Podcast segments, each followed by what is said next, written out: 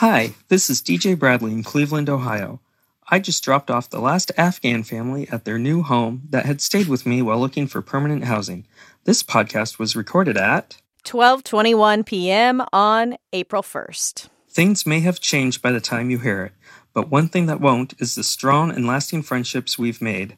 It has been such a blessing to help welcome them into their new homes here in America. Okay, here's the show. How cool is that? Yeah, super grateful. Super grateful for the work you're doing, DJ. Hey there, it's the NPR Politics Podcast. I'm Tamara Keith. I cover the White House. I'm Miles Parks. I cover voting. And I'm Domenico Montanaro, senior political editor and correspondent. And today is April Fool's Day, but we have zero April Fool's Day elements in this podcast, so you can trust what we tell you coming up. Uh, on today's roundup, we have reporting on two different aspects on the election experience both the physical act of voting and who can pay for election administration, and those paid ads that if you live in a swing district, you will be so sick of that you want to scream by the time we get to this election day coming in November. Uh, so, Domenico, let's start with you. You have a story this week that asks a pretty simple question Can candidates lie in their paid advertising? Yeah. And, you know, look, I was wanted to take this on because, like you said, people are going to start getting those ads, and there's estimated to be some $9 billion in ads spent this cycle, um, and they're just about to ramp up. And in answer to your question, let me let Tom Wheeler speak to that. He was the Federal Communications Chairman under former President Barack Obama. Uh, unfortunately, you're allowed to lie. When it comes to candidates, candidates can basically say whatever they want unfiltered on local broadcast channels like CBS, ABC, NBC, local news channels that you watch. Uh, candidates there can say whatever they want. Well, I'm thinking about these ads, and they always have like, I'm Jim so and so, and I endorse this message. So basically, they, they have to stand there and say, I endorse this thing, but it may include a lie. Yeah, you know, that disclosure is required uh, by the Federal Election Commission, the FEC, um, but they're not required in any way to uh, say what they, you know, whether or not the the things that they say in those ads are truthful. They have no reason. There's no need to back up what they have to say uh, in these ads. Uh, the ad that sparked this for me was listening to Kari Lake, who's a Republican running for governor in Arizona, and Lake talks about how former President Trump won in 2020, even though that's, of course, a lie. If you're watching this ad right now, it means you're in the middle of watching a fake news program. You know how to know it's fake? Because they won't even cover the biggest story out there the rigged election of 2020. And she's saying that the media is not going to be looking into or isn't looking into the fact that Trump won in 2020 when he lost. and court after court, audit after audit has proved that. We've said that time and again on this podcast. So it made me want to go down this rabbit hole and sort of draw the lines of delineation on what's allowed and what's not. So what about like the platforms and the individual stations, Domenico? Because I do remember a couple years ago CNN rejected a couple ads from former President Trump, I believe related to the first impeachment, because they contained you know uh, falsehoods inaccuracies. Like what what role do the stations have in kind of being are are they allowed to kind of decide whether these uh, untrue ads even if they are legal whether they air them or not? Well what people need to understand is that there's a broad spectrum of television and what came about in the mid 20th century for what we all see. NBC, CBS, ABC, PBS, um, your local Fox channel, those are broadcast channels. And on those channels they the candidates can say essentially what they want in those on those channels. Now when it comes to cnn or fox news or msnbc those are cable channels. And cable channels and social media platforms have wider latitude to do their uh. own filtering. So they can say no we're not going to run that because there's a falsehood in that. But the local channels are not allowed to do that and the candidates aren't required to disclose where they got their facts in those Now, another line of delineation here is that the local broadcast channels can reject ads that are from all those outside groups we talk about. Uh, you know, groups like Priorities USA, you know, the Democratic super PAC on the left. If they were to say something in an ad that uh, a local channel didn't want to run, uh, that they contested as being false or something like that, they could say, no, we find that offensive or we don't want to run it. And they have the uh, the power to do that, but they don't have the power to do that with candidates themselves even though cable channels do.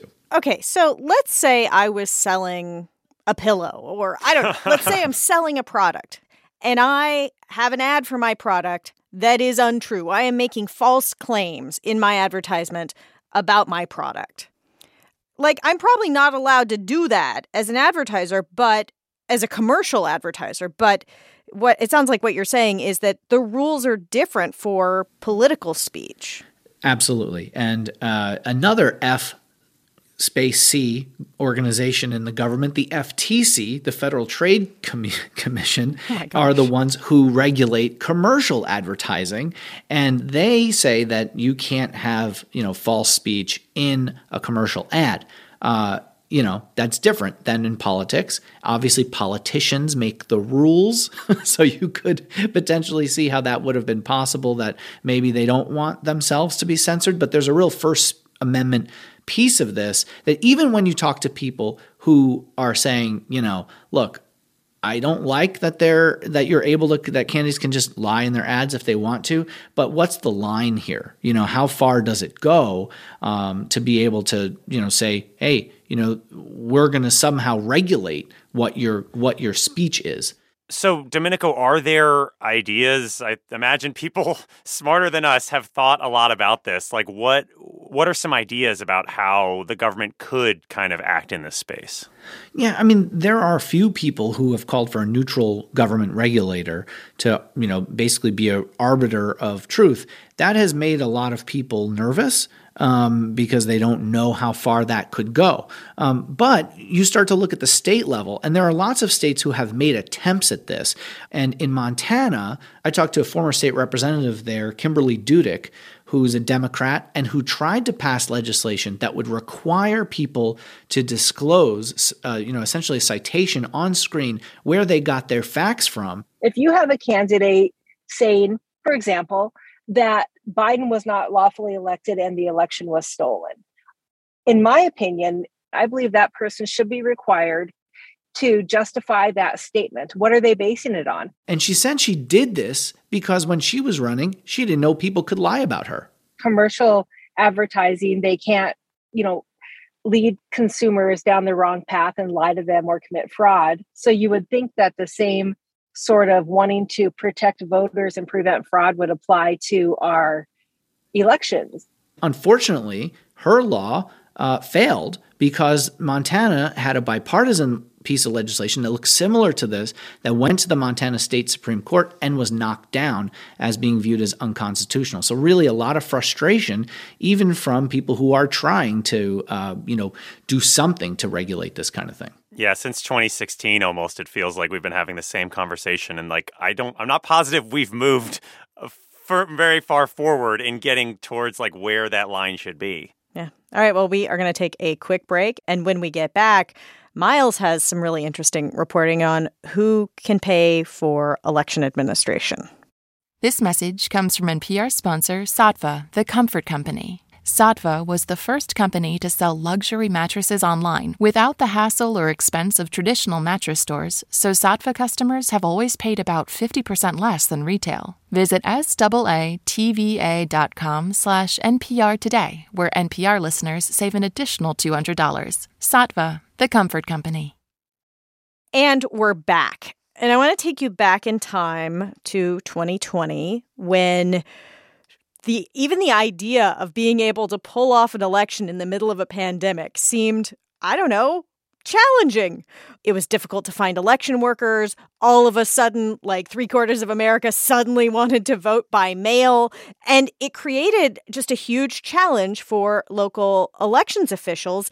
And it was also a financial challenge. And in the midst of that, there were donations that came in a huge amount of money, hundreds of millions of dollars in private donations to help these local officials pull off these elections. But now some states are considering outlawing that private money in elections because there are concerns about where that money is coming from. So, Miles, this is a story you've been reporting this week. So, where were those donations used?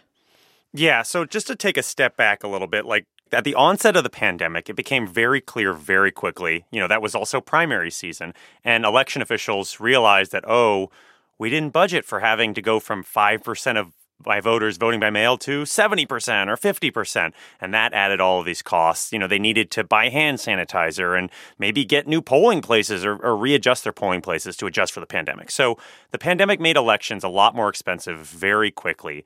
Congress sent some money at the beginning of the pandemic, but did not send any money closer to the general election, which is where this private funding came in. There was a clear need. Election officials were begging Congress to send more money. They did not. And so then Mark Zuckerberg, the founder of Meta, Facebook, um, stepped in and gave hundreds of millions of dollars to support election officials. This money went to uh, you know, buying more vote by mail equipment in some cases. It, it went to paying um, election workers, you know, people to help uh, people register and and for people to basically just like man the this massive election process. So it went to a bunch of different election administration things. And this is the time where we give the disclaimer that Meta is not an NPR sponsor, but they do pay to license NPR content. Yeah, it's also worth noting that Zuckerberg you know, while he was credited with giving all this money to help the 2020 election make it happen, he also has been criticized for the last five years for, you know, his platform being a place where a lot of the, you know, damaging democracy narratives have kind of flourished. You know, I'm trying to wrap my head around this a little bit because, you know, ordinarily with this kind of private money influence, you hear a lot from the left complaining about groups like the Koch brothers, for example, who have weighed in pretty heavily in, you know, trying to influence legislation and even funding judicial races like local judge races. Is this a kind of similar thing, but from the other side, or is there more of a bipartisan uh, piece to this? I think it's interesting because there is, I think, a bipartisan concern that this is not how elections should be funded. I think everyone involved, even Zuckerberg himself, agreed that the government should pay for voting functions. But if it doesn't, that's where he wanted to step in. But I should say there is an effort now across the country only in Republican led states to ban these sorts of donations. Huh. And this is something we've been tracking. Um, more than a dozen states uh, since 2020 have banned now private donations to elections offices, saying voting officials can only use government money. So, in a bunch of states across the South, the Midwest, and some in the West, um, this won't be able to happen again. So, this money wasn't meant to like explicitly influence the election. No. Or issues. Right. But like all things in 2020 related, right? Like it has become the source of conspiracy theorizing. So in all of these states where these these donations are being banned, you hear Republican legislators basically saying this money gave Mark Zuckerberg some ability to interfere in the election. And there's no evidence that that's actually the case, but people like former President Trump see things like expanding vote by mail operations or you know having more people be able to get you know non-english speakers voting information. They see efforts like that that are that election officials see as voter access that don't benefit one party or the other. A lot of republicans have said that was an effort by zuckerberg to turn out democratic voters even though there's no evidence that that's the case you said that these laws are, are largely being pushed forward in Republican states uh, or by Republican legislatures. Uh, but is this a purely partisan thing? I mean, I, I can imagine lots of people not wanting Mark Zuckerberg to pay for the election. Yeah, I think if the laws were not being used to also push conspiracy, conspiracies around 2020, then there might be some potential for bipartisan buy in. But at this point, they're so connected to by passing the laws, trying to basically say there was something tainted about the 2020 election. And Democratic lawmakers, Democrats across the country, obviously do not want to be a part of any legislation that even alludes to that being the case. So, what are Republican solutions to this? I mean, you know, if there's a funding gap in the states and you need to have poll places open, is there a solution to cut down on the number of polling places?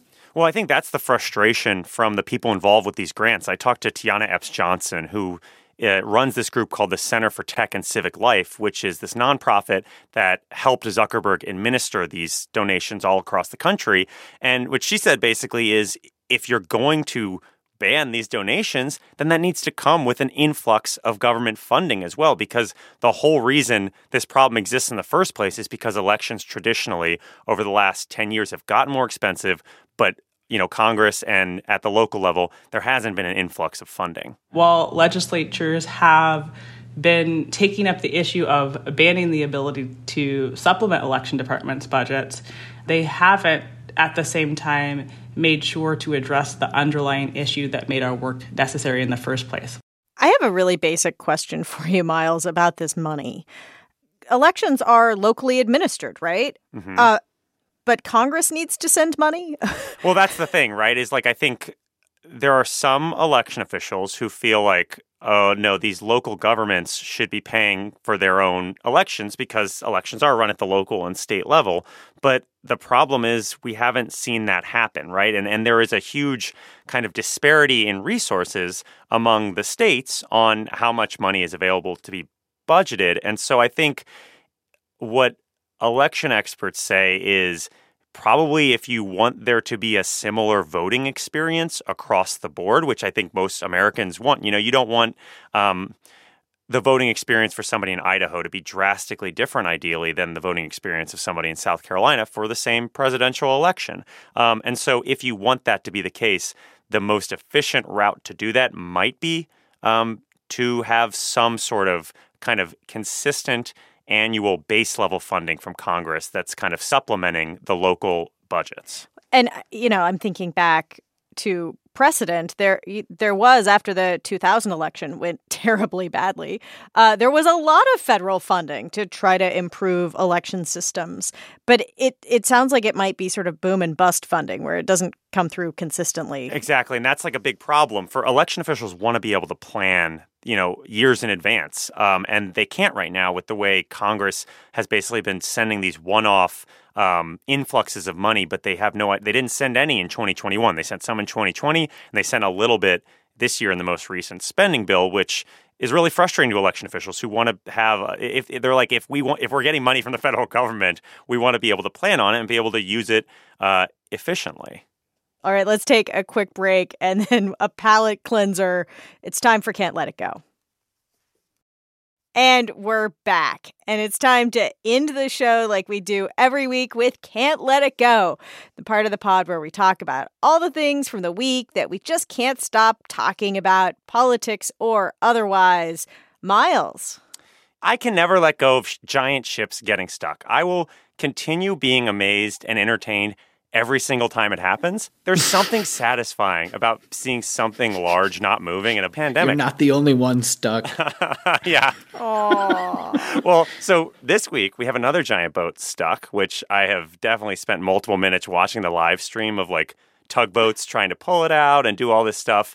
No no movement yet. But the best part about this is that this most recent giant ship being stuck it hits the dad joke part of my of, of my humor, which is the ship is called the Ever Forward, and it's currently stuck in like a dozen feet of mud, just not moving uh, after making a wrong turn out of Baltimore. And so I I don't know, I just love it.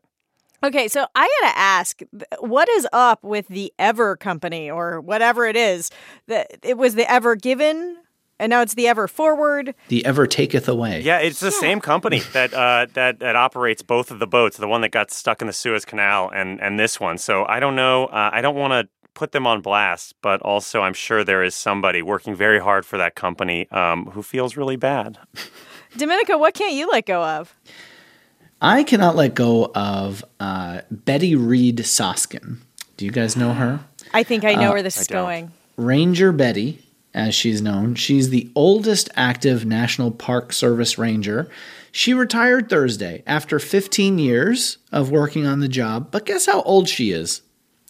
She is 100 years old. Oh my. 100 years old eh, she turned in September and she retired and it just made me think She was 85 when she started Right. this career. She was Right. like, this retirement thing's getting boring. I need a job for maybe like a year, 15 years later. I- well, you know, I love national parks and I love the rangers. You know, we always have conversations when I go into the parks and stuff, but it's like, to me, it's just a fresh reminder that no matter how old you are, you're never too old to start something new. And I think it's a really good reminder for all of us who might feel um, stuck, Miles, uh, that you can always change and do something new. I believe that the park that she, where she is a ranger, uh, is the like a Rosie the Riveter Mm-hmm. uh, park, and she was certainly alive during World War II and had a job, and and I don't know, that's like super cool. Super Yeah, inspiring. um, you know, she was sharing stories of her life um, and those other working women during World War II at the Rosie the Riveter World War II Homefront National Historic Park in Richmond. So,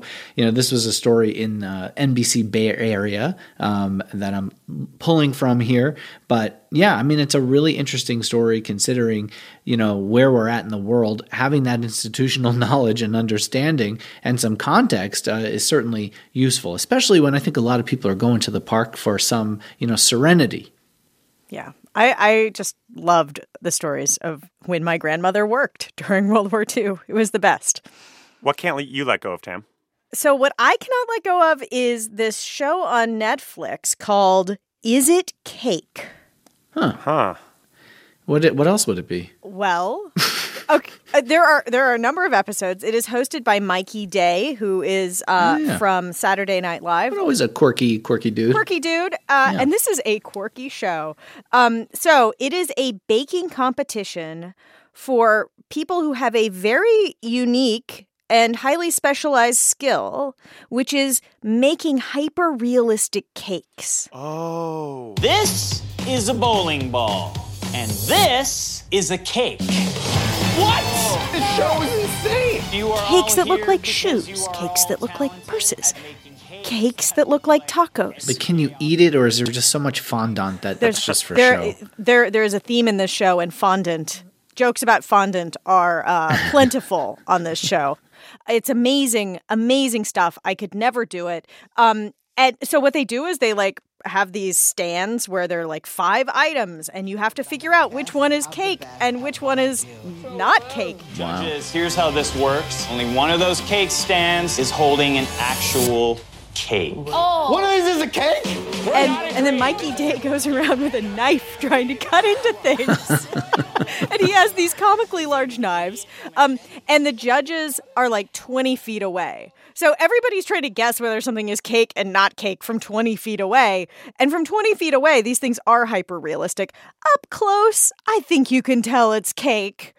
Um, but uh, all I can say is Netflix. I would like to be a contestant on one of your baking failure shows. And if that is not possible, I would like to be a judge on a show like Is It Cake? I could judge. I feel like I just wanted to be in. I want to be in the pitch meeting for Is This Cake, and I, I feel like how it happened. I know, like, how does this get all the way here to where it's made? I feel like I get pitches killed all the time, and I'm like, this somehow like got all the way through this process. It's And amazing. not only that, but people love it. It Yeah. is taking off. It is one of the top shows on Netflix right now. And my four year old says, I want to watch Is It Cake? how would your four year old do as a judge? I, I mean, like, he'd just smash everything. That's true, and you would find out if it is cake if you did that. All right, uh, that is a wrap for today. Our executive producer is Muthoni Muturi. Our editors are Eric McDaniel and Krishnadev Kalamur. Our producers are Lexie Schapitl and Elena Moore. Thanks to Brandon Carter. I'm Tamara Keith. I cover the White House. I'm Miles Parks. I cover voting. And I'm Domenico Montanaro, senior political editor and correspondent. And thank you for listening to the NPR Politics Podcast.